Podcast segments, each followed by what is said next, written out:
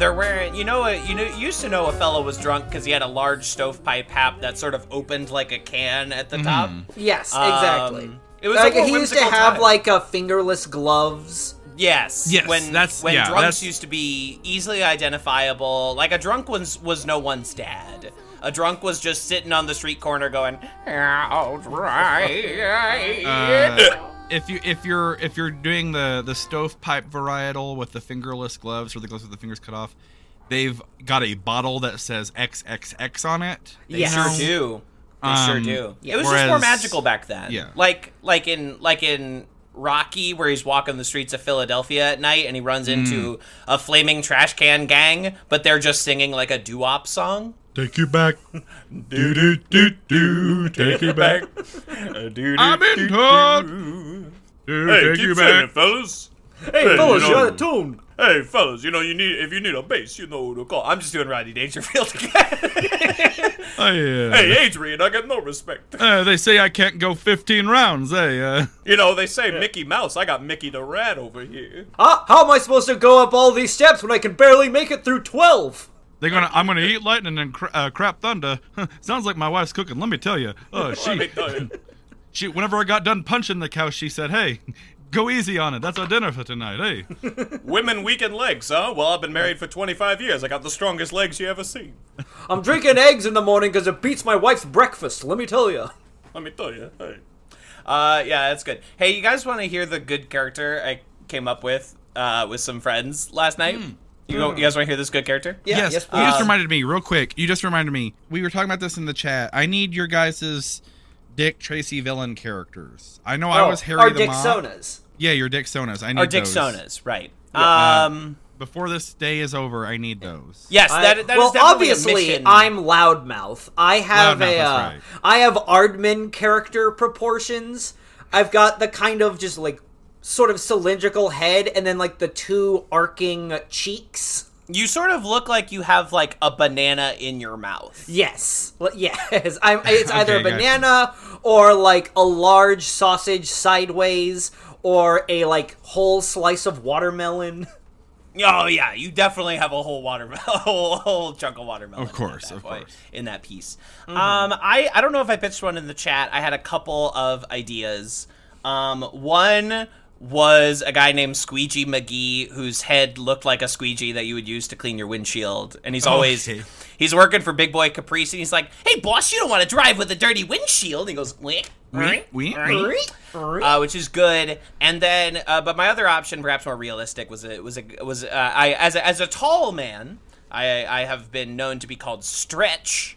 Uh, by older men in my lifetime, so just sort of a generally good. stretched out sort of man, just Yeah. just like a, a man with just longer things about him. Length McGillicuddy. Yeah, that boy, that man got length. Say what you like about say what you like about him, but he's got length. That fella's got inches. Let me tell you. Yeah, so one of Cool. those. I think that would Thank be you. my take. I'm uh You're so uh, welcome. I I need to know it for uh, Art. art purposes. Of course, phenomenal, phenomenal, phenomenal. But anyway, this this is the, this is the great character that Yes, I came up with. I with. wanna hear this uh, guy. Uh, last night after seeing a friend's show, um, he uh, uh, uh, worked for the Manhattan Project, but in this version of the Manhattan Project was done in actual Manhattan, New York. So he's like. Hey, you know, Jai, we used to work on the Manhattan Project. You know, we was talking about fission, we was talking about fusion. And let me tell you, if it had been the Brooklyn Project, wouldn't have gone down like that. Fat Man and Little Boy, those are two guys I used to know. I honored them. But dude, get this, the fucking plane took off. The Enola Gay, dude. That's fucking, Oh my god. dude. That's fucking, dude. That's trash. oh my god. Nothing oh worse my than getting dumped on by something called the Enola Gay, dude. The, the Anyway, that's my that's my great new character. there was Yeah, I know this He's got character's legs. got He's- legs. there was There's a lot our high material school had a um foreign exchange student from China Uh-huh. and Oppenheimer, more like Weisenheimer.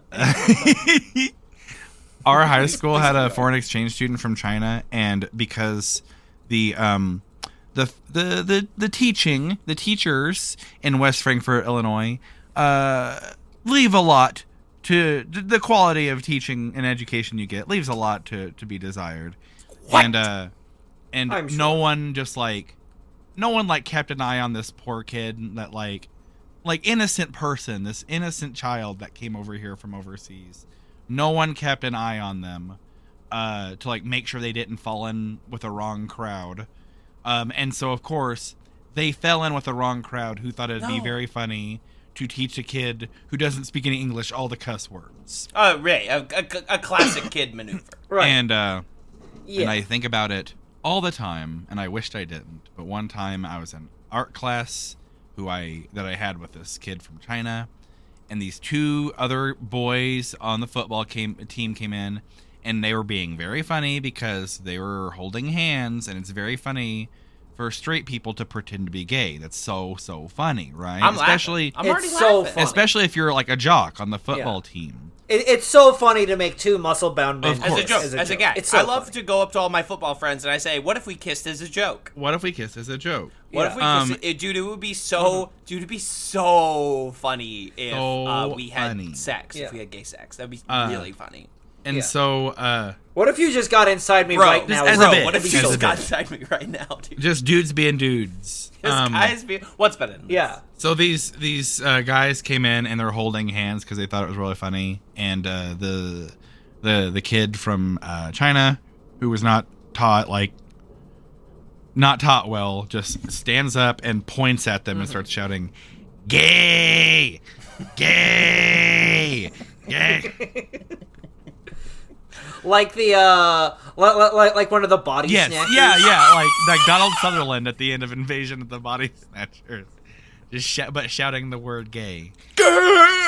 and I and you're next. You, there's no running away. Yeah. uh, Pride Pride months are always just like difficult for, for me because I'll be walking around Target and I'll see their Pride selection, and the first thing that pops in my brain is that, gay, and, and I of course like solidarity with our uh, LGBTQ plus uh, community. I, I'm an ally, but uh, unfortunately, it's just very funny for someone to do a Donald Sutherland at the end of Invasion of the Body Snatchers point, shouting "Gay, gay." You might want to cut that, Kev. Keep it in, double it. New theme song. New Nope, theme song it is in. a, is a musically orchestrated version of that story. No. That Yeah.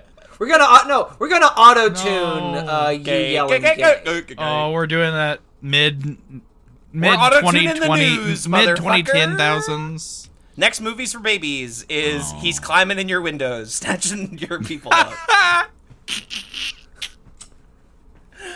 Yeah, no, the next movie for babies is just going to be an aught meme. Next movies for babies: uh, Frozen El- Elsa, Sticky Bug Feet, Spider-Man baby. Next, next movie for babies: Algorithm. Ne- next one is uh, Johnny Johnny beheaded. Sticky bug feet. Frozen Elsa, those that algorithmically generate, you know, that those children YouTube shows that were never touched by a human hand.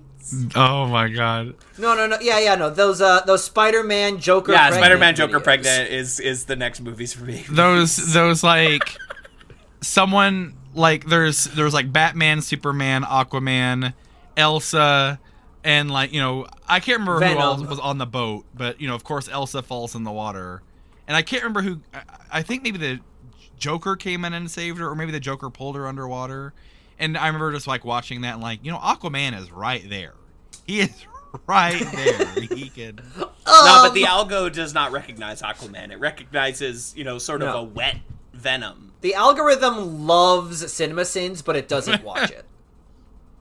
No, it's been on my list for a long time now. I've been meaning to check Meaning out to get into cinema into cinemas. It just hasn't happened yet, you know. I've I've been meaning to to get to CinemaSins, but I do think it would take less than forty five minutes to tell me everything wrong with GI Joe Retaliation. I I think used it to, should like- take less time. I just remember there's this. You'd think it would, doing just a printed list would, in fact, be Absolutely. much quicker. Got all that I, video I just remember like that era of like YouTube film criticism with like, where then you know like the nostalgia critic would come on and he's like, today I'm talking Mm-hmm. about Pound Puppies the movie or whatever, and it's like, and you as a viewer are like, oh, I wonder how Pound Pound Puppies is. Is that something going to be worth seeing? I wonder, I wonder how Paw Patrol the next you know station is. I wonder how. Oh, I've been thinking about seeing the new Paw Patrol movie. Oh, oh, turns out it's a piece of diarrhea dookie. I didn't. Okay, well, thank Yes. God. Thank God That's for folks like Nostalgia Critic to. Do you think? Oh, I guess whenever I get a copy of the Pound Puppies movie, I'm supposed to throw it up in the air and shoot it a bunch of times with a gun in my with a gun with a Yeah, with okay. with with a really good fake gun effect that you've been Yeah. using weekly for for 15 years do you think that like you know because CinemaSins and, and nostalgia critic you know these are these are things that are watched by like hundreds of thousands of people. They have mm-hmm. teams of editors you know working around the clock to like edit these pretty labor intensive videos. And like do you but do you you know like when you have your editing set up and it's like you got your your special keyboard your special mouse your beverages do you think they also just like are each assigned a gun in their mouth I don't see how they. do you think it's like I don't see it's mounted Here's to the here's webcam your standard issue bullet to It's bite. just a gun in your mouth. Yep. Mm-hmm. I think so. I uh, I once read an article about um, the turnover. Just deep throating a gun while doing the honest trailers. Like and comment, like if you. Oh, oh, oh, sorry, what's up? Comment for what you want. Want us to review next time. You- with enough comments, I'll fucking do it. I swear to God. Yeah, a new a new YouTuber who's just got a gun in his fucking mouth the whole time. It's like, oh, well, here's what I thought of Shazam shooting on my god. Uh, I really, I mean, the engagement, I really wish Paw Patrol wasn't so much the for engagement, kids. like whenever he goes live, is always like, because you know the audience tuning, like, is he going to do it? Like, is, he always does is, like, it, you is know, this the time? he, he always sets his videos to like premiere on YouTube, so you Yeah. can't like fast forward through it. You can only watch it live. Doing an epic YouTube takedown of Elmo and Grouchland, but I'm just Mm-hmm. like slowly fashioning a noose for the entire video. Every well, you see, I think, and you still uh, got that, and you still got that like. And then this jack off comes in. Mandy Patinkin. Who's Mandy yeah. Patinkin? Uh, I've never known anyone that's like Grover in my whole life. As I'm like, as I'm pouring gasoline on myself. Is that 14 loops or? I've never met someone like Grover my whole life. Now, if this uh, was I did, have I done 14 loops or have I? Done, okay, that was only 13. No, I've never met someone like Grover in my. my whole life? And of course, the only thing they know Pa- Mandy Patinkin from is Princess Bride. That's the only thing they have any kind of concept of that actor. Oh, 100 percent. Um, These people don't watch Criminal Minds. These people don't know Sunday in the Park with George. They don't. They simply know don't. that. Yeah, They doing just Know that. Doing a seven hour review of Star Wars Episode Seven: The Last Jedi as I'm like putting on my military blues. What? So I. what, so I can- is this? Uh, Right, So I can your stick gun my in gun your in my mouth with honor. I, I saw I saw this thing was like uh you Kevin you've probably you guys have both probably already seen it. It was just Yeah. like uh who does Mar- what what does Martin Scorsese know? The only thing you can't make movies that are four hours. Four hours is a length for documentaries about Wizards of Waverly Place or something to the.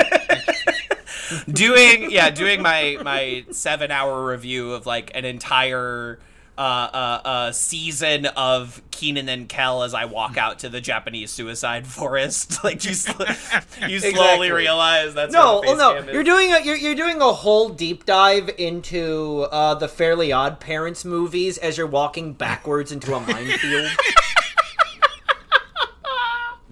Can you believe they've got Drake from Drake and Josh to play Jimmy Neutron in this? he looks so old. Anyway, uh, people in glass time. houses love throwing stones, huh? People, gonna take some time to realize. I just keep patching up my cuts and get back to throwing. yeah, I love you know my eardrums are busted, but I but I cannot help but blast loud music in my glass house, as, as, as we are also here to. I, I I love singing at one particular high note in my completely. This is not a video house. podcast, but listeners might know I've been hoisted by my own petard as I record this. Um, absolutely, uh, as we are here to talk about Oh, the, what is- The Oh, are we are we starting? Are we starting? This is Pete Holmes. How many have we? Is this? Are we Oh, recording? oh, oh, we're, oh, we're recording. Oh, so we're just going into this. Oh, okay. Well, yeah. Sorry. You know, that's- Speaking of seamless yeah, a transitions, classic uh, podcast maneuver of being like, let's dive right in, as we say, one hour into pressing record.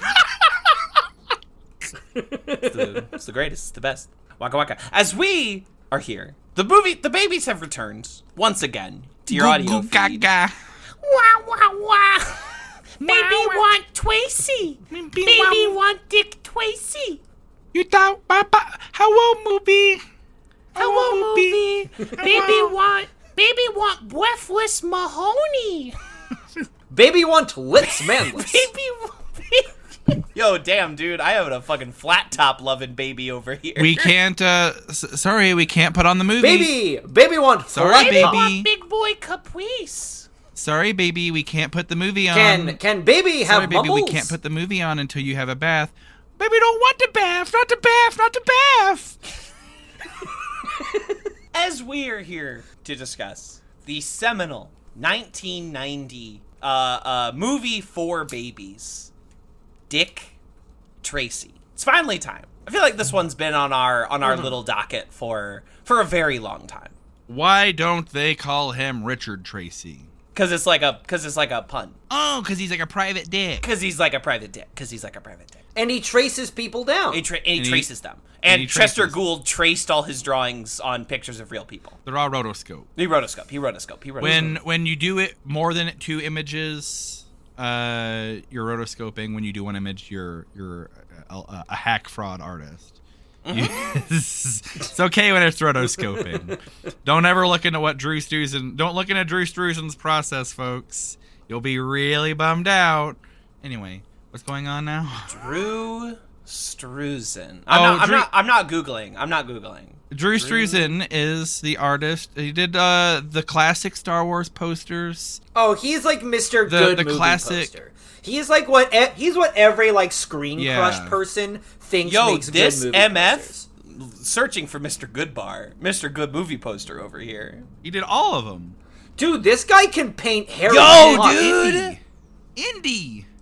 He did Indie. season five of Comedy Bang Bang. All these equally beloved things. Oh, Back Back Future. He do Back Future. He do all of them. He do Venture Babysitting. He bladed a runner. Dude, he gooned. One of the original Gooners. He's Drew a Struzan. gooner. One of the original uh, gooners. Gooner A, a true blue confirmed. goon. A true blue goon. Died in the wool goon. Goon tribe, rise up.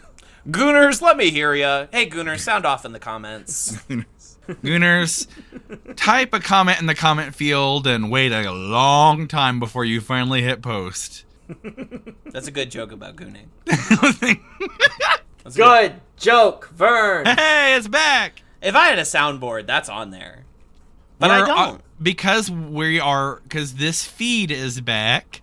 Uh, that joke is back. The babies have reunited, and it feels and so good. it is fitting that we recorded this on Easter Sunday, for the joke has risen. yes, exactly. Risen no better movie for the babies to cover uh, on this day than Dick Tracy. Now, folks, I'm curious. Whenever I was a child, whenever I was a five year old, whenever I was a six year old, Yes. quite frankly, when I was a four year old, there were two movies that I loved more than anything else. Two movies that got watched almost every single day.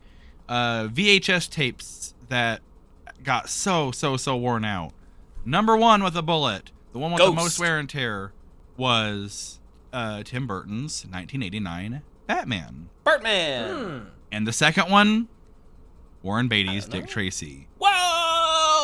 This Movies movie, that share a lot of DNA. movies that were a phenomenon for me. I have, I had, I And had the America. dolls with the hard plastic heads. Fuck. Uh, I had some action wow. figures. I had some playing cards. I was a I love big, a doll that's really uncomfortable to touch. Absolutely, it had. I love a doll that, as a child, it's uncomfortable to hold. Yes, a It's I, I like an body. uncuddleable toy. I like Uh, a doll that might injure me accidentally. I don't know. Uh, friends of the podcast, friends of the show, might know about uh, the Manny that I have. Uh, it was Fa- like a, famously. uh, uh, uh, this, the Dick Tracy dolls were like miniature versions of Manny, hard plastic heads, hands, and feet, but with soft plush bodies. Uh, and they you uh, and you'd be playing around with them, and Dick Tracy's hat or his hand would hit your finger just right, and you'd have to like ah, mm, ugh, ugh. uh, just. But uh, I loved him because Dick Tracy was so cool to me. Uh, you guys, cool guy.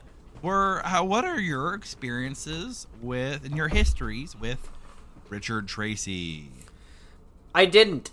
Uh, Okay. I didn't know this movie existed till like maybe five years ago. Oh wow, okay. Whoa! Didn't know it Um, existed but I at saw, all. but I don't know. I saw it. I I saw it, and I watched it on a whim and thoroughly enjoyed it. Not trying to spoil uh, the direction that we're going. I can't imagine someone seeing this for the first time and not thoroughly enjoying it. Well, But apparently it happened.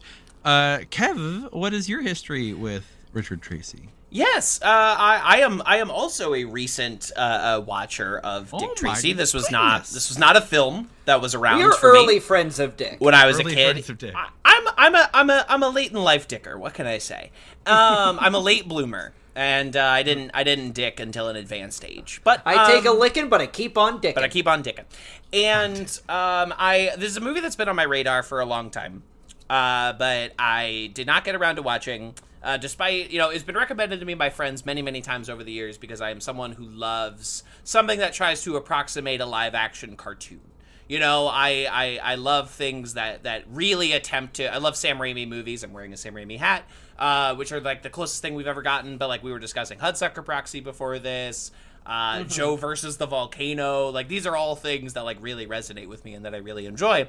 Uh, but I didn't get around to Dick Tracy for a long time because I I was just holding out for a big screen viewing of Dick Tracy. I wanted Yeah. it to have if I was going to watch Dick Tracy for the first time as an adult man, I wanted to do it right. I wanted to do it good. Um, and eventually, you know, finally, the a proper screening uh, uh, came up, uh, uh, coordinated around a book uh, called like Colors of Film, written by uh, this guy named uh, Charles Bramesco or something like that. Uh, Matt Zoller Seitz hosted this screening at the IFC Center, and I got to see Dick Tracy uh, blown up, all big and beautiful, as as I as I believe it was meant to be seen. I was curious. Whenever you told me that you're seeing it in theaters, I was like, "Oh, are we getting a, restoration? Or are we?" No, getting- and, this uh, is that's just that's just a New York thing. Is that Yeah. like uh, basically any old movie you ever could want to see Mm-hmm. will play on a big screen at some point in the year here. Um, it, so it is one of of the advantages of living in this in this crazy little city that I live in is that like there's just constantly revival screenings. Not like Ugh. not not even like oh it's a Godfather anniversary or something like that. It's just like oh uh, this movie will play randomly at midnight. Like I could go see like Right. 28 days later on the big screen tonight. You know, if I wanted to, I could I could go see all this Mm. shit on the big screen all the time. Humble brag. And uh, Crying, son of a pissing myself in jealousy. yeah, I'm so sorry, but uh, you do have to uh, uh, pay New York rent uh, to live here.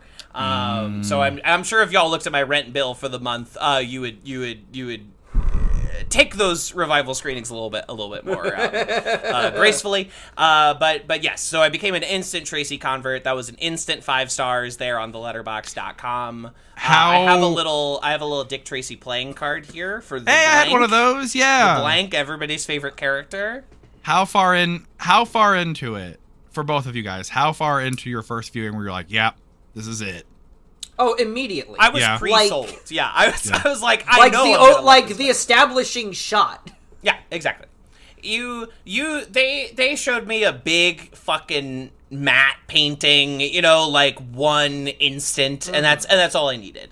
Like, and I didn't know the very specifics of this movie going in. I didn't know, you know, because like I knew it was directed by Warren Beatty, who's an interesting figure that we should spend some time talking about. Um, and I knew it was shot by uh, Vittorio Storaro, one of the great cinematographers of all time. But like, what you might not know going into this movie is that like there's only seven colors in it.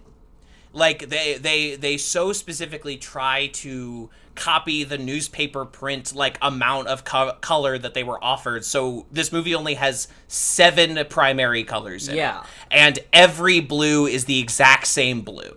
And every yellow is the exact same yellow. And they are bright and they are vibrant and they are beautiful. Mm-hmm. And in like you know this is a comic book movie technically. And like in a world where our comic book movies look like fucking sludge in a sewer Yep. Oh, they look God. like stinky doo-doo ass when you're like when you're when you're at the movies and you're seeing a trailer for fucking Quantumania and you're like I didn't know it was possible for a movie to look this bad.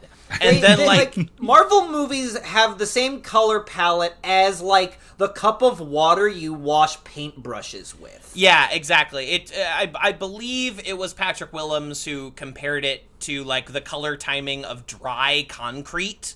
Um, Oh, yeah, yeah, yeah. Not even the rich, dark gray of a wet concrete, a dry concrete. Mm-hmm. Um, they just they they look and they are based on some of the most like visually interesting and beautiful pieces of art ever created. You know, Yeah. like like The last- uh, big the last And they've movie gotten I can worse. Like Yes. not- it's not even Yeah. that they look bad now. They like used to look pretty good, Iron Man and they've looks gotten good. worse. The first Captain America looks good. I think these are like they're good looking movies with like style.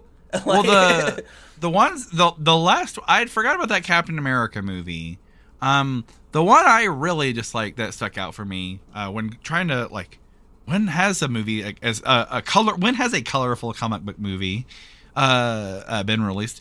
Uh, the only thing I could think of was those Raimi Spider-Man movies. yeah. big, beautiful, colorful Uh, movies with incredible Vibrant, shot rich. compositions. Yeah, yeah, think- uh, and I and think- that and a lot of that is like just like I don't know, kind of my my vague having not seen those movies in a while. It just feels like they bumped the saturation way up, but that's still something. It's something. No, and they, they they legitimately look very very they look good very to nice. this day.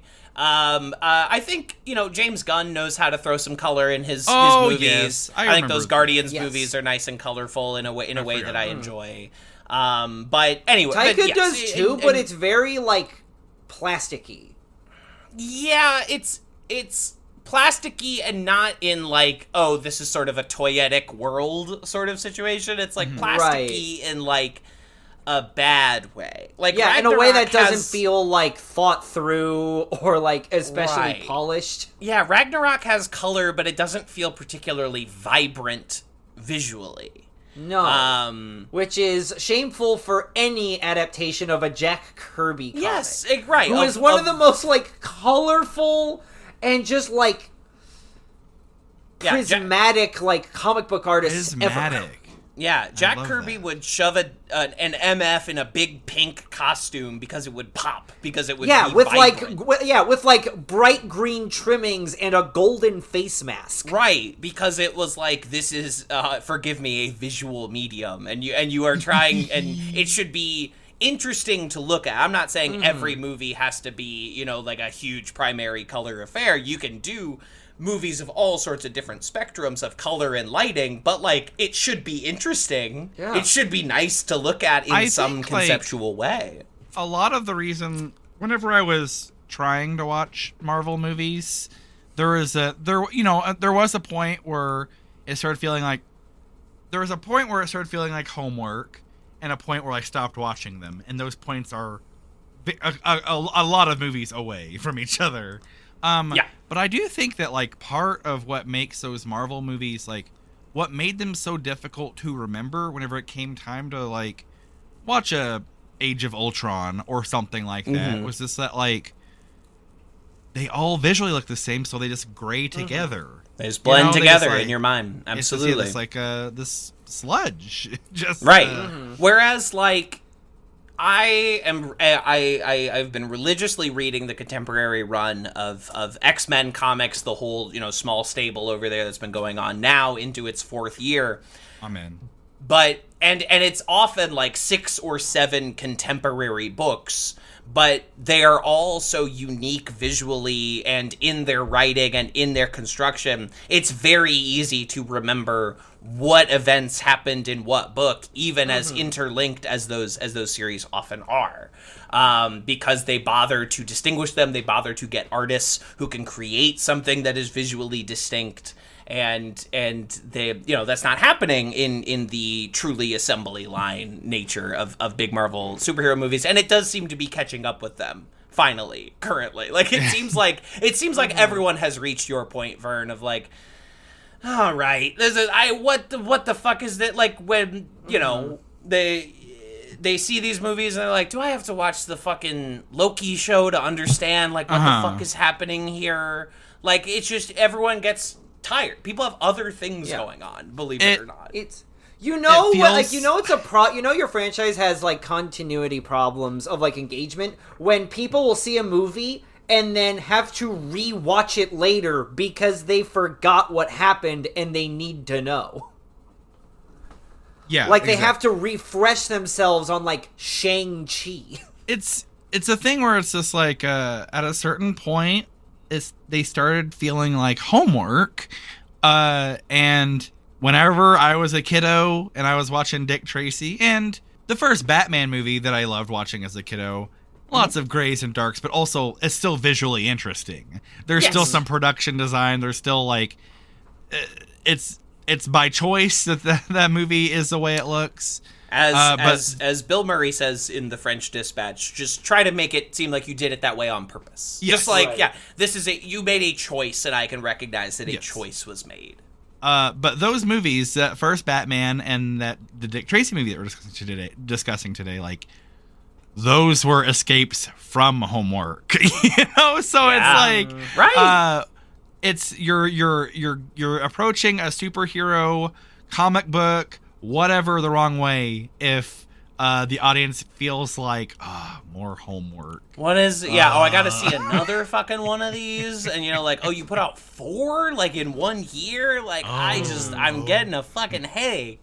Uh, you put out four and a bunch of TV shows, and it was just it drained people as we as we are witnessing. And a movie, even one in a franchise, should always try to explain itself within itself as much as possible Yes. you uh, to do a, every movie should be able to be enjoyed if you do no homework before or after. Yes. Yeah. You a, a, you should not need to read a an interview with the director where they explain the choices to appreciate a movie. Now that can be very beneficial later. That can be that can really enrich a text, but the text has to be rich on its own to make this enterprise worthwhile.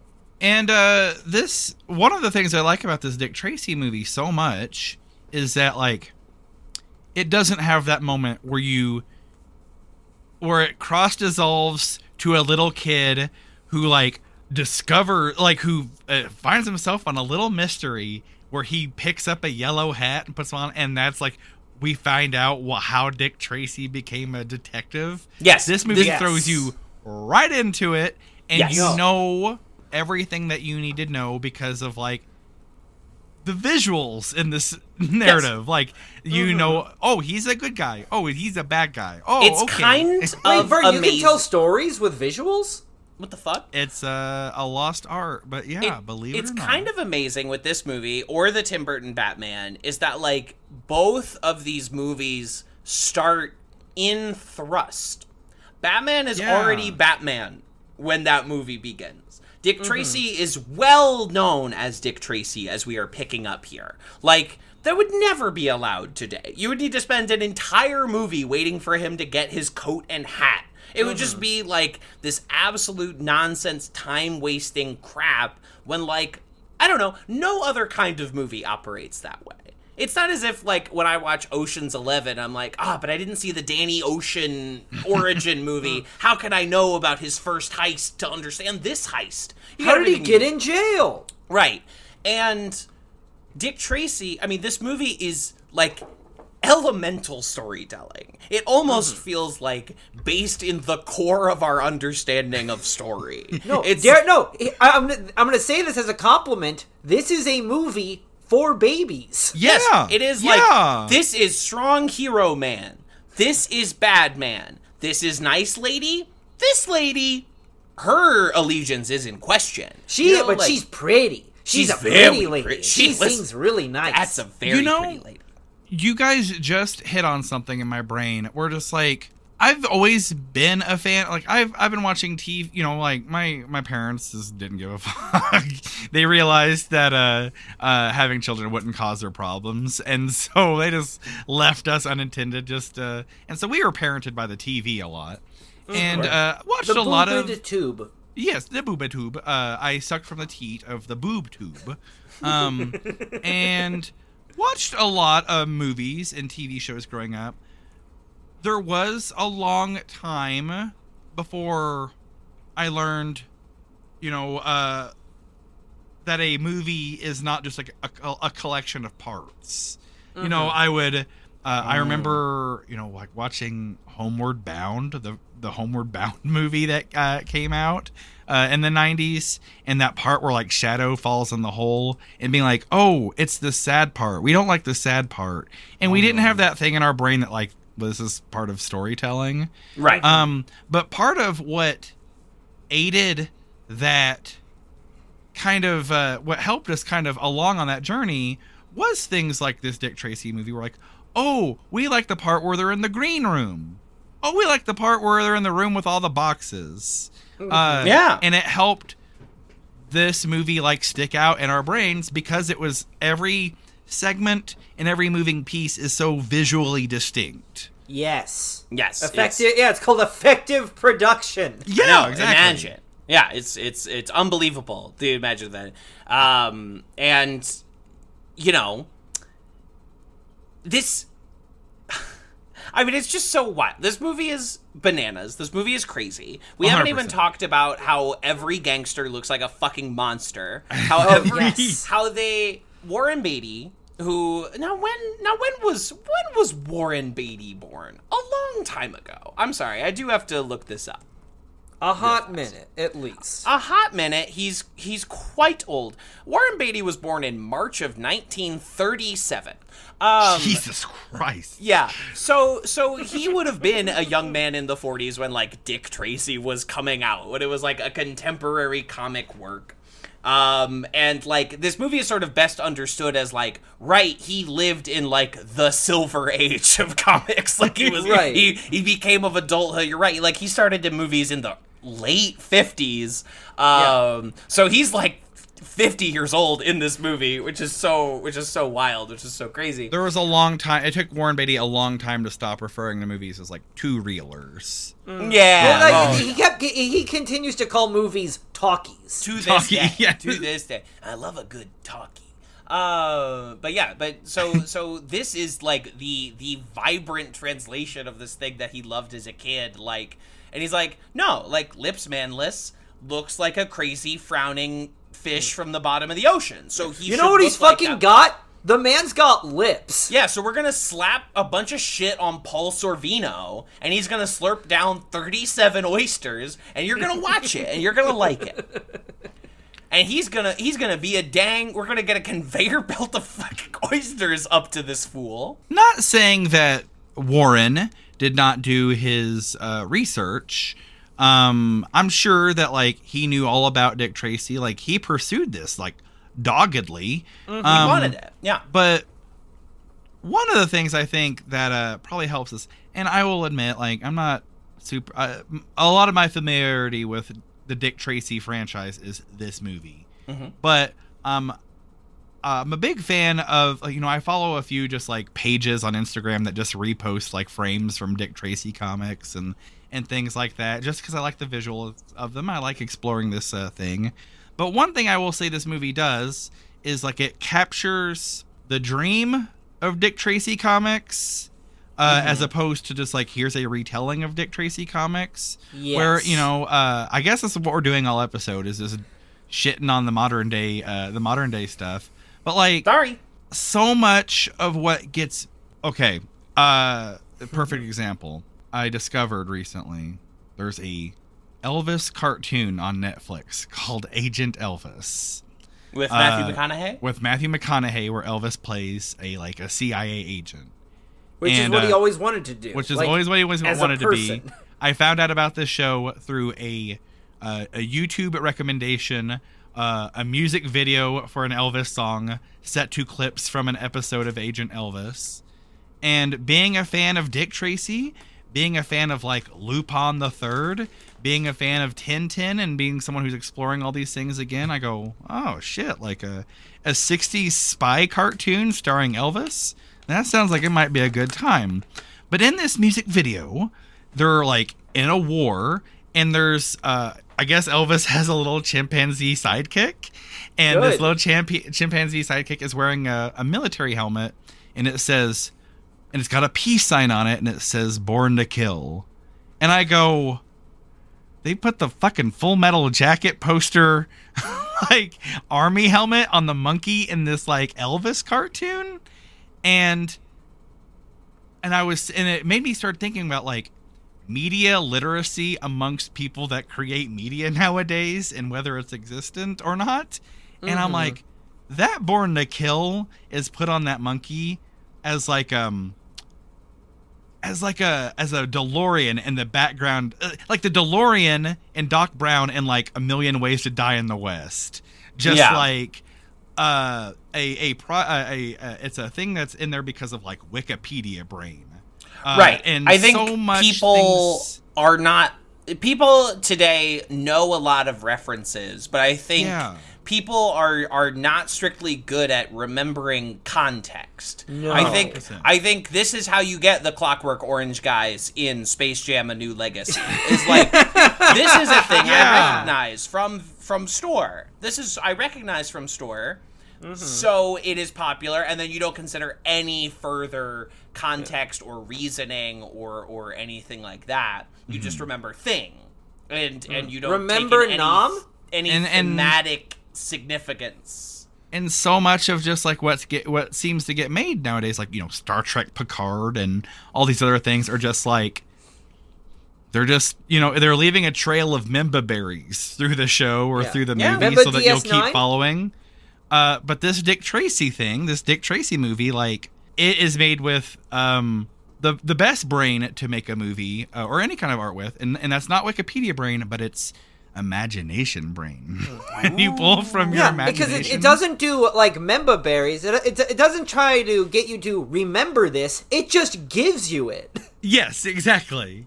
Uh, it says, "Here you go. This is something that you will remember, as opposed to Yeah. do you remember." Uh, and uh, and let me tell you something. Like, it'd been a huge gap between whenever I watched Dick Tracy in my childhood and Dick Tracy in my adulthood. But whenever I rewatched it in my adulthood, uh, I remembered so much of it just because the the the everything in it is so uh everything is so striking. It punches seven people instead of one person. Can you imagine such a thing? Could you imagine such a thing? Dick Tracy Yeah. punches seven people like bowling pins, and it's cool. It's fucking cool. cool. It's evocative. it feels like a comic book. Like you were kind of saying earlier, Vern. It's like it's an adaptation of the idea of Dick Tracy. It's an Yes. adaptation of like here's kind of the whole thing. And we're gonna we're gonna get it down and we're gonna break it and whether or not you are like particularly compelled by like the main narrative as as thin and, and loose as it is is like that's that's elemental to it. I mean, it's just it's it's I don't know. It's distilled. It's pure. It's that it's that like it's that scene in the French Connection where they're testing the purity of the heroin. It's like off the charts. Like the it like- just keeps going up, up, up, up, up, up, up. It's so pure. It dist- it understands what characteristics it of what it's adapting it needs to evoke to convey what it's trying to do. Like Indiana Jones does that very well in trying to convey those like serialized uh pulp adventure stories. Yeah, Of which it Dick tells Tracy you exactly one, yes. what you need to feel to like immediately catch up to what this genre is. Yeah. Y- y- yes. Uh, It's just there- it's basic table setting and tone establishment.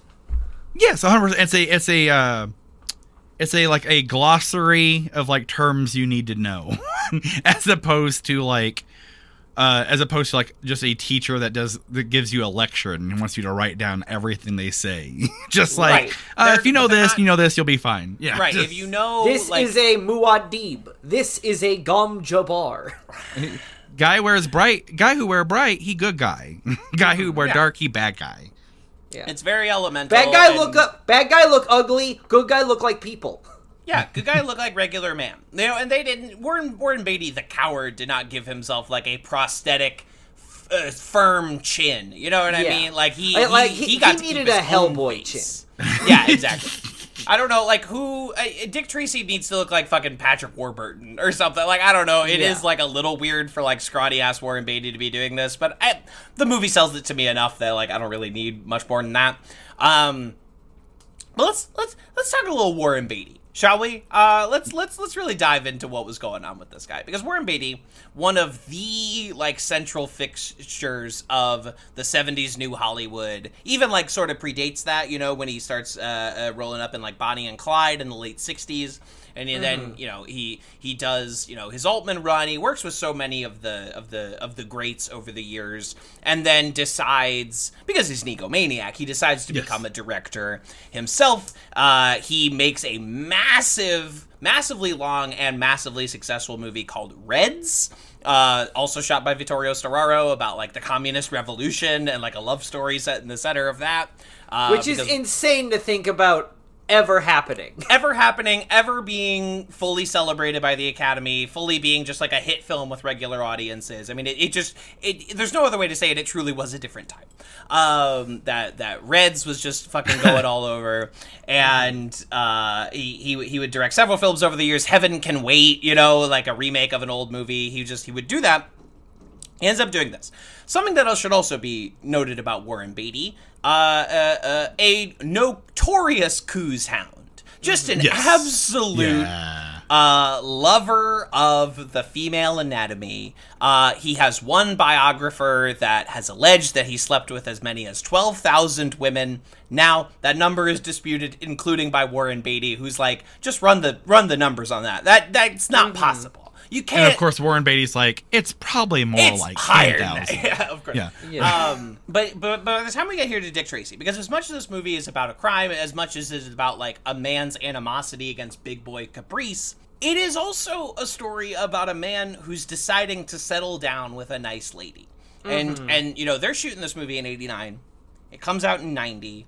Very shortly after that, uh, Warren Beatty stars in a film called Bugsy, uh, Yes. where he is opposite Annette Bening, uh, the woman that he would decide to marry. Now, previous to Annette Bening, he had dated the likes of Madonna. And but then he decides to uh, settle down with Annette Bening in the early '90s. They are still together to this day, 30 years on.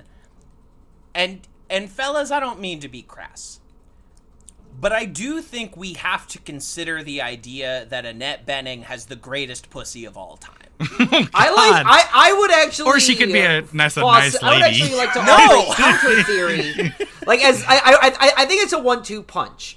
It's oh that not my only does God. Annette Bening have the greatest pussy of all time, oh Madonna must therefore have the worst. Like s- it, Wow. I it's scared. no, I won't cotton like something idea. I won't about Madonna's pussy scared Warren Beatty straight. He, th- this uncanny pussy, Being- this being pussy out with- of space. Being with Madonna is your parents making you smoke the whole pack of cigarettes. You better God. fit it. You better eat that. I when I get back, you better have eaten that whole pussy.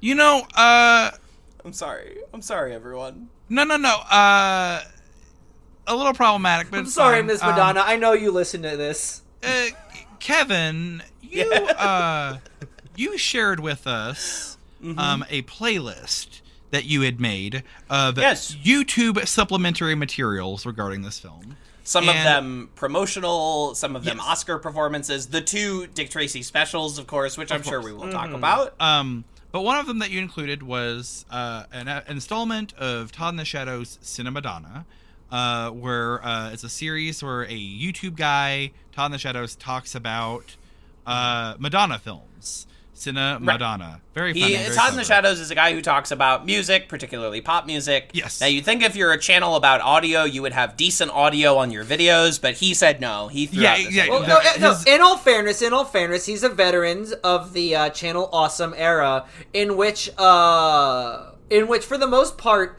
artistic polish and growth is impossible. Yeah. It- it- it's part of the job. Is you don't do it. Yeah, it's it's just a Movie Bob delivery for him. now sounds the same as he did in like 2008. Yes. Um it is a it is a thing where um It's sort of uh, a, it's a Dorian Gray situation where like your tech ability stays the same as it was like 12 years ago. it's a it's a very he does a well, series except so called does your uh, writing ability too. yeah. he does a series called One Hit Wonderland which is really fascinating and I really enjoy it. It's almost it's it's it's one of those things that whenever it pops up in my feed, I like I'm going to make a point to watch this at some point soon. Um, but yeah, uh, terrible mixing all, all across the board. Um, but he did uh, another installment of Cinemadonna, and is that documentary that she made uh, about herself for HBO, and uh, and there is a a thing in that documentary, and he talks about it, Todd in the Shadows. Uh, where like Warren Beatty is in that documentary, and uh, I think they they just started rolling. They've just called action. Uh, and Warren Beatty says something very passive aggressive to Madonna about like, well, of course, uh, you're, uh, of course, you always want to be in the spotlight, or something like that. Uh, and you and you're seeing like the beginning of the end play out in this very tiny moment uh, of this weirdo. I can't remember the name of this documentary. Um, it could just be that like Warren Beatty had finally met his equal in terms of egomania and vanity, uh, and he's like, "Oh, okay, I, I gotta." There was go- no room big enough for the two of them. Exactly. Uh, n- my wife is a very nice girl, very nice woman, and uh, it was I met her after being with someone who you know was the Was a opposite nice. type. Right. So maybe maybe that's Annette Bening.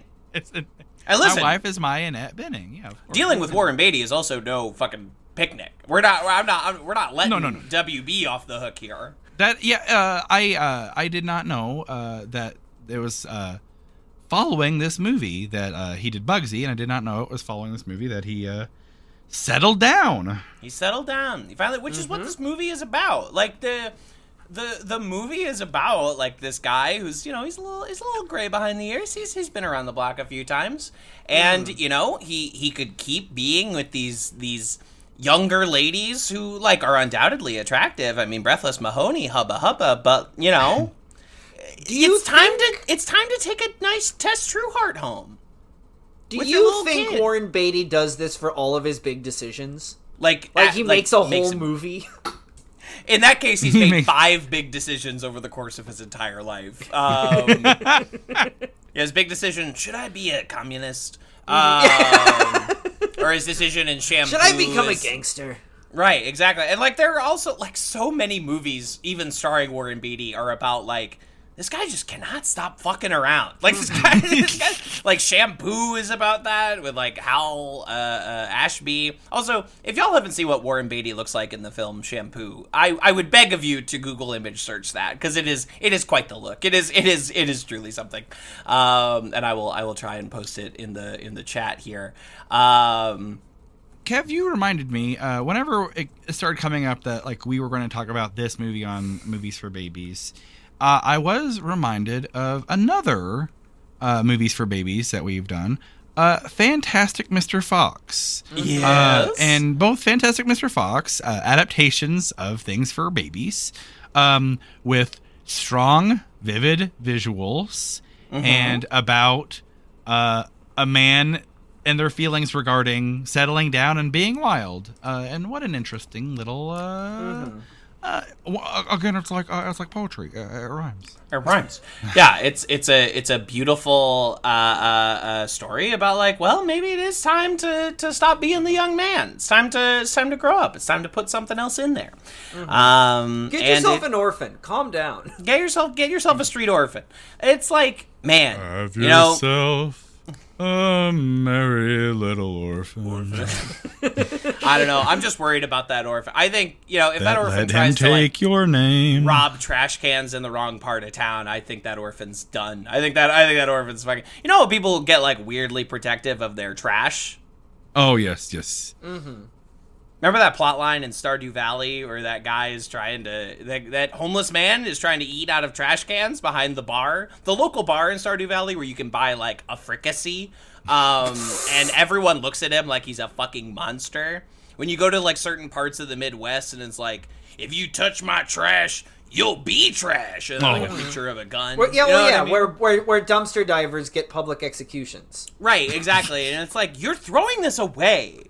You don't want it anymore. I remember working at a when, I, my first job was at a grocery store, and I remember like going out with uh, a the security guard. He needed to unlock the back door so I could throw all the trash out, and like there were dumpster divers there. Like like it was very funny. Like we opened the door, and as soon as we opened the door, we just see like two heads pop out of the dumpster, and like oh, and uh, and Like I prairie dogs. and like Yeah. obviously it's a sad situation, but it was like sucked even worse with the security guard being there because it's like we don't want Oh, it, but you can't have it. Just like you know, capitalism to the very end. You know, just the absolute the absolute nadir the absolute the absolute dregs um but yeah anyway i don't know there's so much going on in this movie everyone should just like go watch it i mean there's so many like fun little cameos and small parts from you know uh, beautiful Dick Van members Dyke's of in it. dick van dyke is in it Yes. Seymour Cassel uh, James Caan, who was like, "You're not putting any fucking makeup on me. I'll take a fake mustache, but like, I, I ain't doing this." it is a Um, uh, it is a thing where like I remember like watching the credits re- whenever I rewatched this again most recently, just like still being surprised by the names that popped up in the credits, but also still being Dustin surprised whenever they finally popped up. And uh, again, and we keep just beating the same drum, just like so many casting decisions are made with like, oh, we'll get a reaction whenever people see this guy. Oh, we'll get a reaction when people see this guy. Mm-hmm. Whereas this Dick Tracy movie is just like, let's just cast people to play weird roles, and they'll just happen to be some of the biggest names of all time. Get Patinkin in Marvel here. movies are now edited to have pauses for applause. exactly. It's un. It's ghastly. It's like unbelievable. It's like, it's like that one scene in Wayne's World where like they had to go back in and edit in applause breaks because no one could hear the dialogue for like a minute. but that's every scene in a Marvel movie. It's ungodly. It's like they're edited like those Big Bang Theory, but we remove the laugh track, like uh, yeah. videos. yeah, it's absolute. It's absolute hogwash. Yeah, I don't know how many people were like, "It's Dustin Hoffman as Mumbles." it's Paul Sorvino! it's Seymour Cassel. It's good to know that he and Warren still have a great positive working relationship despite the attentions they had on Ishtar. Oh my god. They respect each other as members of New Hollywood. Oh my The god. Graduate and Bonnie and Clyde were the same year. They started together. It's You know? glad that I'm glad they patched things up, but it is a shame how they treated Isabelle Adjani, and I feel like she was treated too roughly for the failures of Ishtar. They whenever both really was- threw Elaine May under the bus after that movie flopped. Yeah, absolutely. Uh, but they feel that, and then of course we haven't even mentioned it. His name hasn't even come up. Al Pacino as Big Boy Caprice. Oh, Oh my god! My Re- there are God. few. The like, original the man is li- is living on a playground. Yes, this is so. This is a very interesting point for Al Pacino, and I, you know, I love Big Al. Vern, I know you're a Big Al guy. I'm looking at my ceramic Big Boy Caprice mug over on my shelf beautiful. right now. That's beautiful. Um, uh, uh, uh, Al Pacino in this movie, of course, nominated for an Academy Award for his performance as Big Boy Caprice. One of the coolest nominations in, in Oscar history. Sometimes they do sneak in like a cool acting nom. Your Kevin Kline Fish Called Wanda. Uh, your your your Robert Downey Jr. Tropic Thunder. You're like, wow, I would not have expected you to to nominate this. Yeah. Um, and uh, uh, he's sneaking in there. Pacino's interesting because obviously he's like he owns the '70s.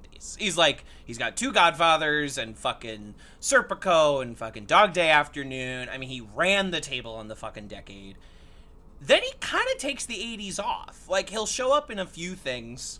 He'll he'll pop up here and there. That's the scent of a woman. that's, that's even after this. Like that's Oh, he's got yeah, you're- he's got mm-hmm. he's Yeah, got yeah, he comes years. back big in the 90s. in the 90s. This is That's sort of right, his yeah. big comeback. I mean, this movie is the same year as Godfather Part 3. And Al Pacino was nominated an award for Dick Tracy. not not for he is he he is in he opposition to Andy Garcia in this same category for his performance in Godfather 3, but Al Pacino they they they they slipped right over. They gave him the Caprice nomination. And this is also like the tipping point from young 70s Al to the Al that would carry us through to the contemporary Yes. era. This is what Al stops. He's not talking like this. He's like, "That's my family, Kate. That's not me." He starts going, "Hooah!" Like, yeah, this, no, this is, this right is where before this is Big Al. We are tipping over into This Big Al territory. He's just getting warmed up. You know how like, and this is maybe like a gross metaphor, but you know how just like for weeks and months uh, and a year after like September 11th occurred, there would be like news stories about like just like news articles and news stories is like here's how this could have been stopped.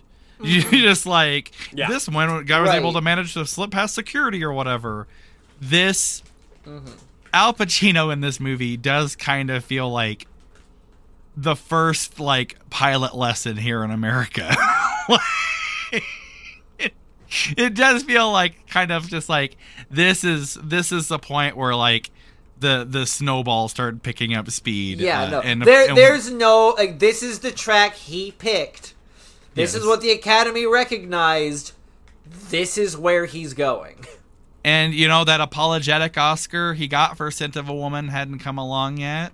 Uh, whenever the Academy realized, oh fuck, what were we doing? Mm-hmm. Not giving a Best Actor Academy Award to Al Pacino for The Godfather Part Two, and giving it to Art Carney. What were we thinking? Oh my god! Just you know, like how Leo ended up getting a an Oscar for The Mm. Revenant whenever he should have gotten it for Django Unchained. Or Although Wolf I of Wall actually- Street, or or, Wolf of Wall Fellas, Street. I do think we're being ahistorical here. I just realized he did do Scarface in '83. Did Scarface. Um, for which, he was justifiably not given an Academy Award Yeah. what? for a up? Oh, oh, a you not great movie and a not great performance in a not great movie. no, but I, that I that- would say this is where Big Al really started. Big Al. Yeah, I suppose so. But he took most of the '80s off. Like the Heat was not on. He was he was like he did cruising, Yes. you know, in the We- 80s. Well, yeah, the he, Heat he would- was too Heat early. later. He Heat would be he showed 90s. Big Al too quickly. He showed his hand. He needed to sit. You need to let it simmer. You need to take This it back, movie take it back is to the kitchen. first. This movie uh, is the beans that would get brewed into a Dunkachino. Yeah, exactly. A Dunka Dunka Dunka Dunka Dunkachino? Dunkachino, uh, uh, and it's also imagine like V. Uh, Marlon Brando was not nominated for an Oscar for his uh, role in The Freshman, starring Matthew Broderick, but Al Pacino was Horrible. for Dick Snub. Tracy. Like, Yeah. Uh, a, a parody of the roles that made him famous, and that's uh, And that's and that's what they nominate him for. Ain't that something? but? I think, uh, and I'm sorry, you said those magic words, The Godfather Part Three, uh, and uh, as, as I've seen that movie more than Francis Ford Coppola has, and. Uh, he didn't. He definitely didn't watch it during the uh, the re-edit, the Coda, the Death of Michael Corleone re-edit. he forgot to re-edit I, it. I know he didn't rewatch it because it's the same fucking movie. it's the same movie. He, Um, no, Vern, he did re-edit it. He just he uploaded the wrong he uploaded the wrong MP4, and uh, he was too Yes. embarrassed. uh, he just when edited it over the phone. in in real life, what happened was uh, he didn't have uh, the uh, the little marker set on like he, he cut out like there was uh, like a handful of frames after where he had the uh, he didn't line up the marker with the uh, the end of the the timeline because the the one significant difference one of the two significant differences about Coda is that it just fades out just like three seconds sooner. Um, it's very Fixes stupid. the whole thing. It's terrible. Fixes the whole thing. Um, but I will say this about Al and and Godfather Three. Uh, there are moments in that movie where like he's he's he's given it his all. Uh, there's uh he has a uh, he has this like a diabetic stroke in the movie, and like that's effective. But part I think of why he's so overlooked is like his fucking hair looks so weird in Godfather. Part It looks three. crazy. It's it's absolutely nuts. and I and I, I'm sorry, uh, I, I will shut up about this, but uh, I saw this thing on YouTube, and I've just like pure like Vern bait. If this was under a box that was propped up with the stick, I would you be would you would have got caught. I would have gotten caught. Just a 10 minute long YouTube video about Al Pacino's hair in The Godfather Part 3. Oh, Just this like, is yep, Vern Nip. just- Mysteries revealed. just uh, sign me up. And 100%. uh, turns out they were originally going to do because that movie takes place in the 70s, and Al Pacino was supposed to have this like silver but like shaggy kind of 70s Yeah. hair. Yeah. Uh, and then Francis Ford Coppola is like, oh, uh, I think uh, so much time has passed. He's been through so much. Uh, I think he would have uh, uh, he would cha- he would change his hairstyle in his attempt to become legitimate. Uh, the uh, he had uh, Al Pacino get a haircut. Uh, the uh, makeup person that had worked on uh, both prior Godfather films and all of Francis Ford Coppola's films prior quit and never worked with Francis Ford Coppola again Oh, because he was so adamantly against the decision.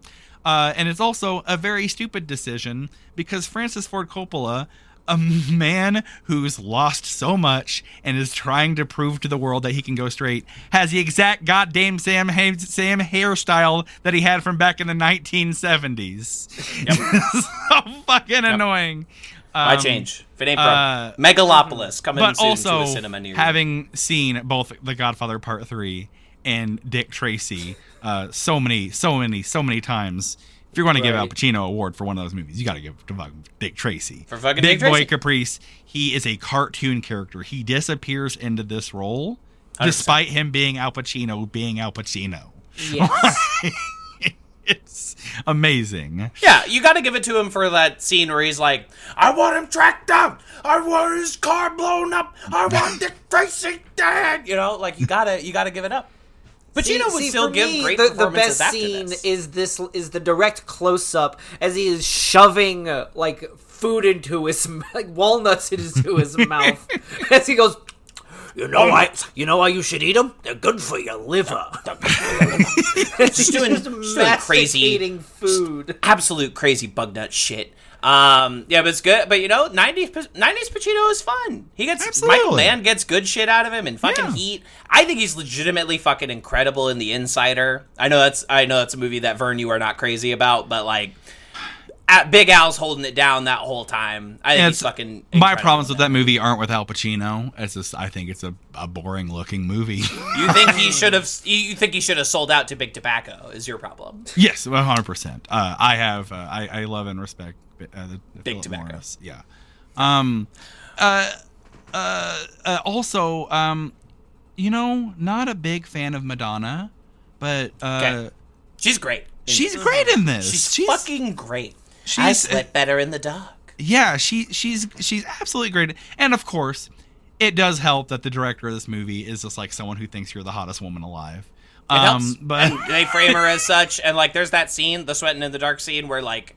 She's in a completely see-through black nightgown. Like, Yes. I, at least in the print that I saw, I'm like, I can see ev- everything. can see the entire. There's no silhouette. It's it's just I can I can see the entire the entire object.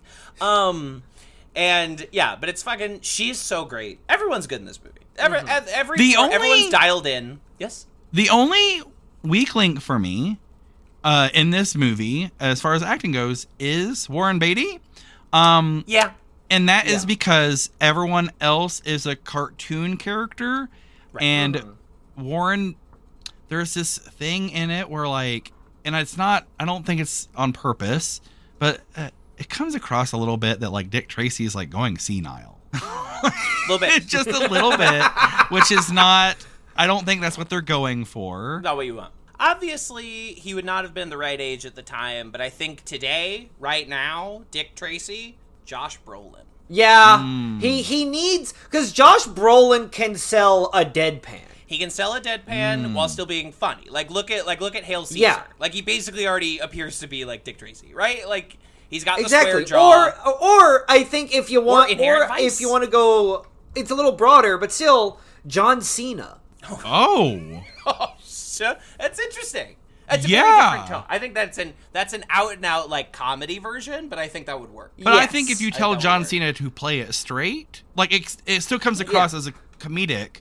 But I think it, I because he's a mm-hmm. he's a goofy because he's a man. goofy man. But I think that works. Yeah, I think that's That's I think well, because here's the thing: if you're gonna do Dick Tracy, Dick Tracy can't have a personality. Like he has to be a block of wood Yeah. of a His man. personality like is he's always gonna be the straight man. You just make a joke about how much of a straight man he is. Sure, right. That that's the that's the joke is that he is the straightest, most immovable man who is constantly Yeah. like committing entrapment and like is, is basically a fascist. But like you know that's which is why I'm advocating Right. for Brolin because that's basically what he does in Inherent Vice. I think I like Yeah. that's that's that's Yes. essentially the part he's playing as Bigfoot Bjornsen in in Inherent Vice. I was trying to But obviously that would not have worked in 19. as I was watching the Dick Tracy special, and Dick Tracy zooms in. Uh, as I was watching Two demented pieces of demented, cinema. uh, demented pieces of cinema, but I will say this: uh, there is a rubric. It's a there's a a, a certain rubric that uh that film can get graded on. And I think if if you look at Dick Tracy zooms in from one specific angle, uh, for me, it might be like the best film of this year. Uh, So let's let's let's. I'm sorry for the audience, anyone who might not be familiar. So so Warren Beatty himself owns the rights to Dick Tracy. yes. Um, there was there was another film production that was underway in like the mid '80s or something that didn't go through, and Warren was like, "I'm rich. What if I what if I bought the rights to Dick Tracy?" And he did. But as with these contractual stipulations, you have to produce a piece of work using the material every so often to maintain the rights to it. And so, uh, first in the mid 2000s, and then again this year, uh, Warren Beatty produced uh, uh, uh, specials that have only aired one time late at night on TCM. Uh, the Dick Tracy special and Tracy zooms in. a play on Tracy takes on Tracey Ullman's show that she had. I no one knows what it's a play on, and if you if you watch the special, that is no more clear. Uh, the Dick Tracy special is has a little bit of production value to it. Like it's it's shot by like Janusz Kaminski or something. they It's they like- rented an old timey car. Yeah, to like for Dick Tracy to drive, and he goes into like a Hollywood soundstage. They got like a couple actors, like Mindy Sterling is there for Wendi whatever McLendon reason, Covey, and, uh, yeah. Wendi McLendon-Covey, and uh, so it's it's Dick Warren Beatty in character as Dick Tracy goes to Leonard Maltin, famed to film critic, to set the record straight, and they sit down in like a Charlie Rose set, just like a black curtain, and do loosely structured improv for like 20 mm-hmm. minutes where Dick Tracy grinds his axe against Warren Beatty. This is this is Warren Beatty in character as Dick Tracy talking about how much he hates Warren Beatty. Yes. Warren Beatty's approach to the character talks about how much he preferred the old serials.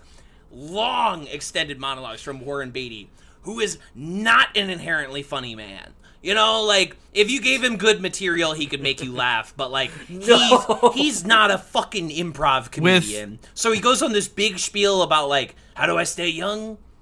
Pomegranates. Uh, what can I say? Pomegranates. And he just goes And he's he has bits whenever about he says, "What can like, I say?" minutes. He's asking like, "What else? Oh, what else can I say?" What can I Like, say? I- I- what can I fill I for can't improvise. I have never seen more obvious edits than in the sequel to this special. Tracy zooms Well- in. Yes. Uh well first off, I will say the the the the Tracy special also there's a there's a dash of just like here's a history of Dick Tracy. It's It's actually kind of informative. It's one of those things that like you used to get on TV every once in a while in the 90s and in the 2000s were just like we need to fill time for whatever reason the game show network is going to make a documentary about press your luck here you go uh That sounds good. you know just that. like the the uh the era of entertainment that existed before everyone had like products of an era that existed before like everyone had wikipedia in their pockets all the time whereas Right.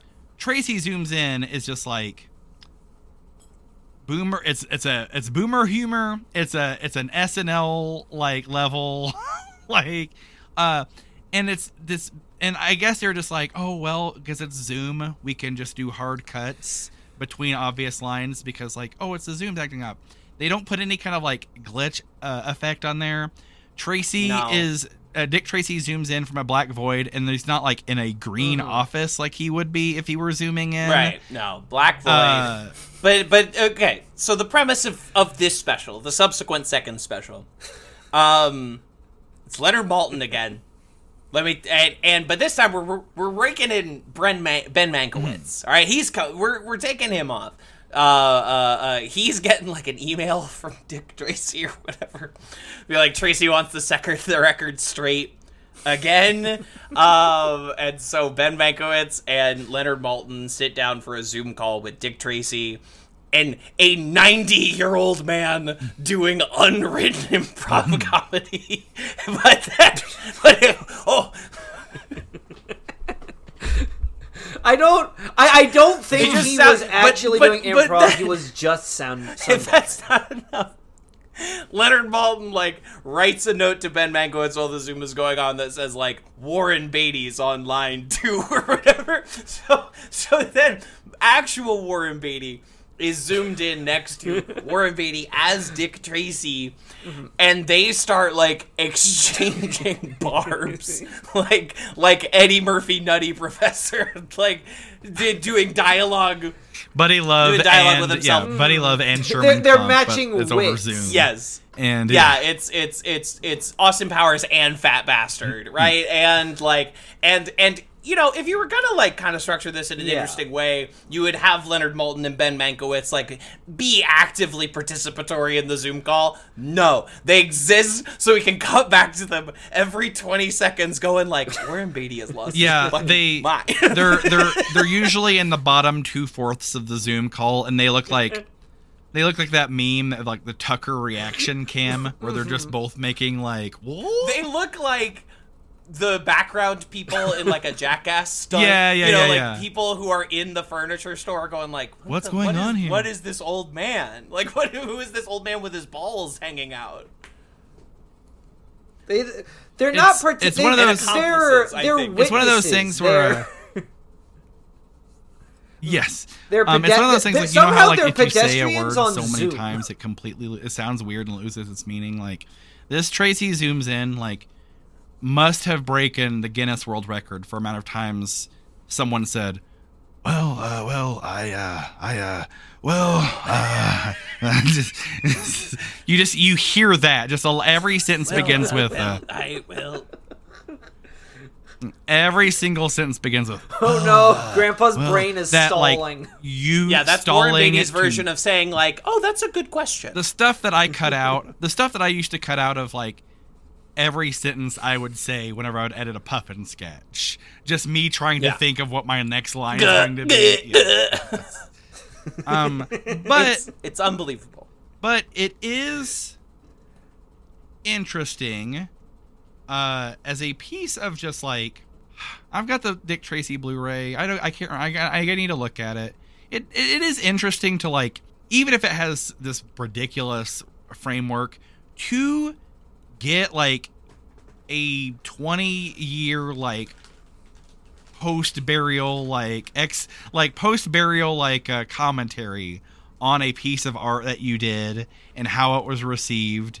And uh and so there is some like i wish it would i you know, but i'm sure that like the way these copyright things work i'm positive that the folks involved did the bare minimum that they had to do in order for this to pass as a like film so that they could keep the rights but like i would have really just enjoyed like just a prolonged interview with Warren Beatty, like out of character, just being like, "Well, I thought it was going to be this, and I've had these plans for this," and I don't Right. like, you know, like I don't know, uh, Ben Mankiewicz is interviewing him, or like Warren Beatty on Hot Ones or something, but.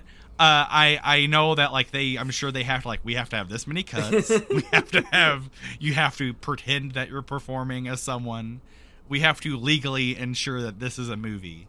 Uh, and that's and if you're you know uh, as far as movies where like the only thing they're aiming for is a legal definition of movie uh this one's pretty good. Um Yeah. Uh, but also like it, I did For a contractual obligation that is Leonard Maltin and Warren Beatty improving at each other, it's about as good as you could expect that to be. yeah. Um, and I The best version of that. as uh I don't know there there was some there was some moment there was a weird uh, kind of thing I had for it where I was like oh like it did touch me it feels like a um like Warren Beatty's like Fabelmans a little bit just him examining his life as an artist and his yeah yeah it does feel like that but like bad Gives us a Like, peek behind the curtain. terrible uh the fable the fab the Fabetes uh the uh Yeah. but Good. the Fabetes yeah. Fabides. um The interesting curiosities. Indeed. Check them out on YouTube. Interesting curiosities, because what's going to happen? I I think all three of us are going to stro- strongly recommend uh, the Dick Tracy movie. Uh, I'm not 100%. I I, I uh, I'm sure that if we both if we all sat out right now and did our rankings of movies that we discussed on movies for babies, this could be uh, like number one for a couple folks. Um, I could It's it's I could there. totally see that happening. Uh, but what's going to happen is you're going to watch this movie. And you're like, holy shit, this fucking rules, and you're going to want to see more things like it. But unfortunately, they don't exist, and so the best you're They don't going to be able to get is Tracy's special, and Tracy zooms in. Yeah, I'm gonna have to like. Uh, I'm gonna have to watch The Phantom with Billy Zane. Yeah. I'm gonna have to The watch Shadow. The Shadow with Alec Baldwin. Warren Beatty, you know, very clearly from the Tracy zooms in, one foot in the grave and one foot on a banana peel. Uh, who, who do we think? If uh, who do we think is is the best choice to direct a, a Dick Tracy film, a, a Dick Tracy New film Dick Tracy. for a modern age? I feel like You know? it's almost ha- like, I don't know, and this is my own limits. I don't know who like is currently working right now that has really kind of lent into the live action cartoon thing. Like I guess maybe James Gunn. James That'd Gunn. probably be interesting. I have two suggestions. I have two. I have two ideas. I think I know one Uh, of them. One of them is indeed a hat I am currently wearing. Oh, that's a I good believe one. Sam Yeah, Raimi yeah, yeah. would be an excellent choice for this, and I would love to see Raimi Yeah. do movies. Yes. I know he did like a Marvel movie last year, but I ain't watching that. It, Um, it, it was his ideas were the best parts. I agree. Uh, there's some cool Raimi shit in that. Um, but my my primary suggestion, um, which might be hack for me to say, but I think uh, he is almost tailor made to do something like this. I think Edgar Wright Yeah. would do a really good Dick Tracy. Yeah. I think he has style. I think he loves to get silly and cartoony with it. Um, I think this would be he would get some good actors for these parts. He would also build out like a cool ensemble. You know, like how cool how cool was the Scott Pilgrim ensemble? I ask you. Um, I th- I think I think he'd be the man for the job. I think in a real life world, if we're if we're making a new Dick Tracy, I think like Edgar Wright is. I think he's 100% the right call, especially because like the studios are going to want to make money off this. Um, Yes. Yeah. I really do kind of love the idea of a Edgar Wright directed film about Dick Tracy starring John Cena. That does sound pretty amazing. That sounds good. Uh, that sounds good. The only other person I could think of, um, and it's purely just based on like how his films look, how his films use color, how his like uh, his films do that uh, that Terry Gilliam thing where they'll like frame a bad guy really close up and really low with a giant wide angle lens so that their face is super stretched out and they're yelling into the camera just like rah, rah, rah, rah, and it looks scary. Um uh not the unfortunately not the choice that you'd make if you're wanting to like if you're if you're thinking if you're making this purely for money uh, i don't think a studio would think of this person uh but uh the the fella and of course i just lost his name jason eisener who directed hobo with a shotgun and kids versus aliens Oh. just like how yeah. he uses like these bright sat this bright saturation this vibrance uh, and how he depicts this like ugly bad guys in film. Uh, i think jason eisener could make a really fascinating uh, dick tracy movie. Uh, one of the problems is that he would want to make it super gory and violent and bloody and that doesn't work for dick tracy. Um, unless you know unless he can like can sweet uh, sweet talk some producer and be like it's like Sin- it's like sin city too remember that? Uh Remember and they go oh. I did was watch uh, Bullet Well, Train. although they did do that, but that was the spirit. Oh yes, it's true.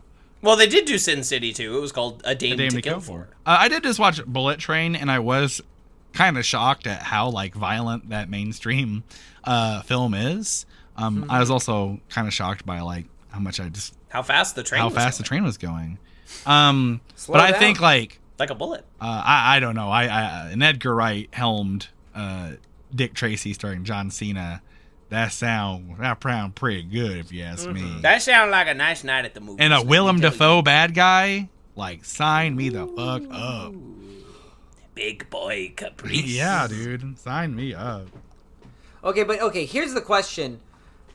Would you like how would you stylize the faces? Would you do prosthetics or would you do like mild motion cap? Would you do CGI or would cuz I would suggest this movie be done as like almost kind of motion capture, a la Tintin. Hmm, that's interesting. I I like the prosthetics. I I think the prosthetics are the way to go. I don't know that there's something about that like motion capture that like the Tintin movie had that like mm-hmm. Jim Carrey in A Christmas Carol had that like I I find that look kind of off-putting. Um, I uh, that's part of the reason I didn't see the Tintin movie whenever it came out. Uh, was just because I was like, oh, and I, I know that's a stupid thing. I'm a stupid person for not having watched the Tintin movie. Um, but I don't know. Uh, and uh, this might sound like hack or whatever, and it could, this could go the wrong way. But um, a Spider Verse little animated style uh, Dick Tracy Yeah. could be a lot of fun. Yes. That would be good. Uh, not be like interesting. Not a Spider Verse thing where it's like it's Dick Tracy from the comics with Dick Tracy from the movie with Dick Tracy from, but like No, no, no, just like no, no, how no, that no, movie no, no. looks. I think would be Yes. Yes. a cool and interesting visual style, Yes. not a crossover dick suck. not not the meme of three Spider Men pointing at each other, but for like a, an entire film. yeah. It's not three Spider-Men sucking each other's dicks. Although, although although shooting webs, as I like to say, Unless- oh unless My senses are tingling. now casting a web. a web. Um. All right. So uh, that about wraps us up, except for one little thing, Uh oh. uh, which is that I did promise you boys a song. Oh which is I did promise you boys an original song, I forgot a about completely this. original song that I wrote, that I composed the music for. Now, now my my partners on Skype will not be able to hear the music, but you in the audience uh, will witness this beauty in its full scope, and and and my partners will just have to either wait for the recording or picture it in their mind's eye. Paint us a Um, picture, Kevin. He's gonna sing. He's gonna sing Dick Tracy by the Chance, right? That's surely what it That's- is, right? That's surely what it is. No, Vern, I've never heard of what that is. You fool, you fool.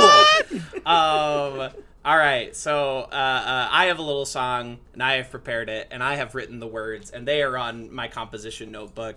And Kevin, in the edit, I am hitting play on the karaoke track in three, two, one, dick. I love it. Yeah, it's really good.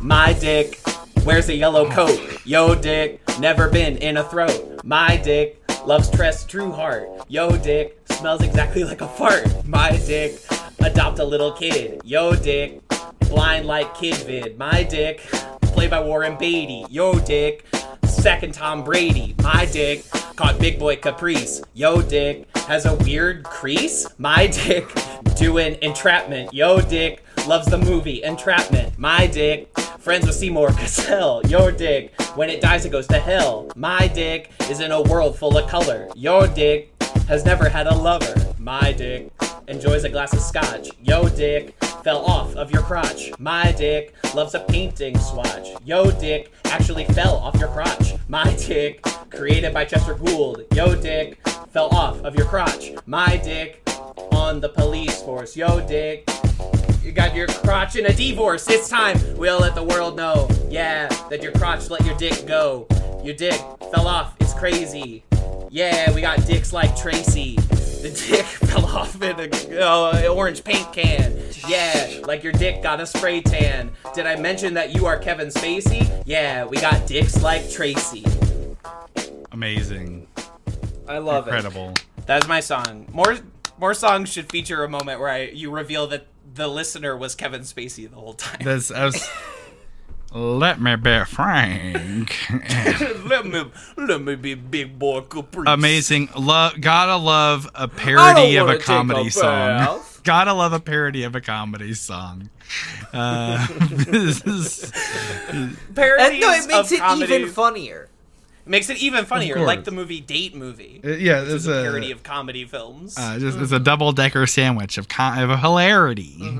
of hilarity. It's a parody of They Came Together. That was my. it's a parody of Wet Hot American Summer. This is a good. That was my good song. Very very nice. Okay. Bravo. Thank you so bravo, much. Bravo. Thank you so much. I'm Thank you. I, I I'm drying my eyes, Kevin. Don't worry. Thank you because I brought I brought the whole house down like Uh-huh. Madonna at the Oscars when Mm-hmm. she sang "Sooner or Later," lyrics by Stephen Sondheim. Man, we've not talked about it. I adore. I'm not again, not a huge Madonna person, but man, I love that song. Sooner or later, that song is so dreamy. That song, like, you wanna, you need to make a late night run or a late night. Uh, you want you want to make a late night walk over to a 7-Eleven. Uh, during the summer, whenever the, the sun's gone down and the street lights are on, and you want to put the headphones on and listen to sooner or later, you're gonna have a good time on that walk. Have a good little Uh, walk. Sooner or Five Later is a- songs in this movie is a written by Stephen dreamy, Sondheim. dreamy, dreamy track. And uh, uh, I remember my sister and I uh, just la- cackling. We laughed so hard. We would rewind the VHS to rewatch it over and over. Madonna in that movie going, I want more. We thought that was so funny. Just like how tight she was closing her eyes and how hard she was shouting, I want more in that uh in that montage. We thought that was so funny. Um, but yeah, the soundtrack is good. The production design is good. Everything about like it's a little wonky script wise, but also like I don't know, it's the vibes carry it, man. The vibes carry it. That movie, uh, this movie is uh, wonderful. Um, I watched it for the first time in a long time, two years ago. It was during quarantine, and uh, Mhm. uh, I've been just hooked on finding adventure stuff ever since. Got me back into Tintin, got me back into Lupin, made me watch Chinatown for the first time. Like uh, this, uh, this, Dick Tracy movie will uncork something in you. Uh, but uh, uh, it's a good uncorking, I think. I agree. I love getting uncorked by Dick. Getting uncorked by Dick. Uh, I think it's great. yeah. Uh, I think this movie's great. yeah. I think talking to my friends about it is great. What a great experience. What a great experience. This is. uh, folks at home, uh, uh, two two things I'd like to plug real quick. Uh, you gotta. There's a uh, an artist I follow on Instagram who I'm a big fan of. They're at Dick Tracy Rogues Gallery, uh, and they just uh, draw a bunch of Dick Tracy characters uh, in this fun little comic book style. I'm a big fan of theirs, and also uh, shameless plug. Um, you gotta check out uh, one of the best things I've ever written in my entire life is my review of the movie Dick Tracy on my Letterboxd. It's So- yeah, go check it out. So- that's that's like my more like not saying my tr- my thoughts I've uh, expressed here are not true, but uh, I put some thought into my thoughts about Dick Tracy whenever I wrote that review, and that get that's the that's the more in depth uh, review from me. Uh, I just like Dick Tracy. It's cool to solve crimes. It's nice to have like a good cop, even if it's a Good cop. uh, it's nice to you know have a finally have a cop in one of these movies that's competent, that's good at what they do, that cares about justice and blah blah blah blah, and does not bend or break under the pressure of to, to be a bad guy. Uh, that's nice. Be a bad guy. be a bad guy, and uh, it funny. Bad Dust- guy. Dustin Hoffman Bad guy. mumble and really funny. He funny. When they If we slow it down It's good stuff. I was about to do the bit, but then I don't. I don't want to spoil it for anyone who's not seen it. it's, Yeah, you gotta. We we actually kind of stayed pretty spoiler free on this one because we just want you to go watch Dick Tracy. We just talked about why it's good. Absolutely. I got the Blu-ray for Dick Tracy. Like, it was new. It'd never been opened, uh, but I got it for like six bucks. like, and that movie, like, that's a movie that you want to treat yourself to a Blu-ray of, or see in a motion picture theater. Um, Hundred percent. I'm assuming it's on Disney Plus. Um, I've not looked. I don't think so. Actually, No? it's been on HBO Max a couple times. I know it's like a Touchstone thing, but it's possible the rights are in like a weird place. Hmm. Um, but you know, it's fucking worth the four dollar HD rental. Absolutely. You know, like just just rent a movie every now and again. It's not all about what's on streaming services. Just watch a movie. Um, you, it's all part of a well balanced media diet. You can't only do new releases. You got to go back and explore some of the things you missed, or re-examine things that you've not seen in a long time.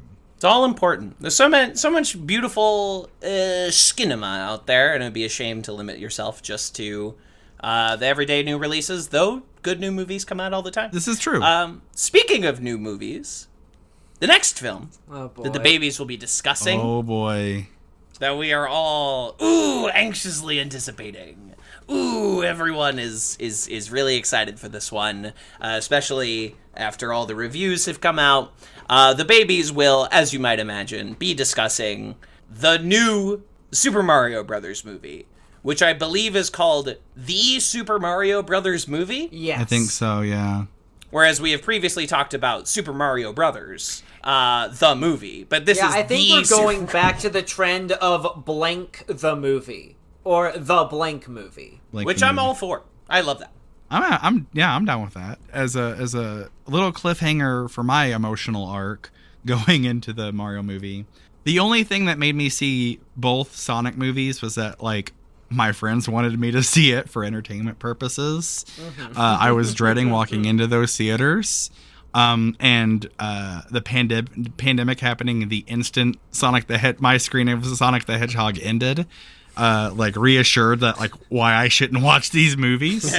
um, I, I I saw a, a Bollywood film the day of the, uh, the election where like Trump got elected.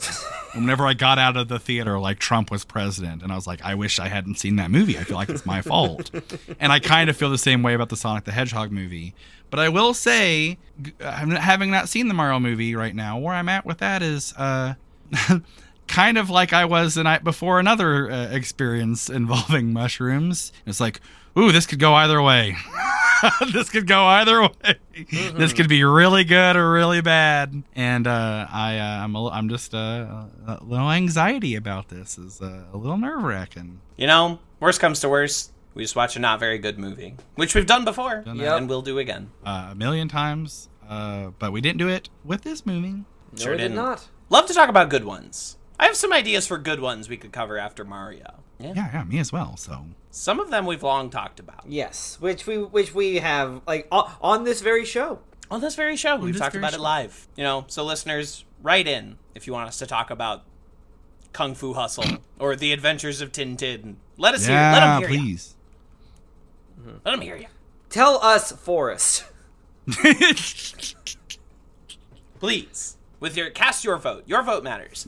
Um and uh yeah so so i don't know. That that's been your movies for babies for this month where we talked about dick tracy. We encourage you all to get dicked on your own time. Spend some time getting dicked today and uh and Eat lead, Tracy. yeah eat lead tracy. And as always eat lead tracy. Sooner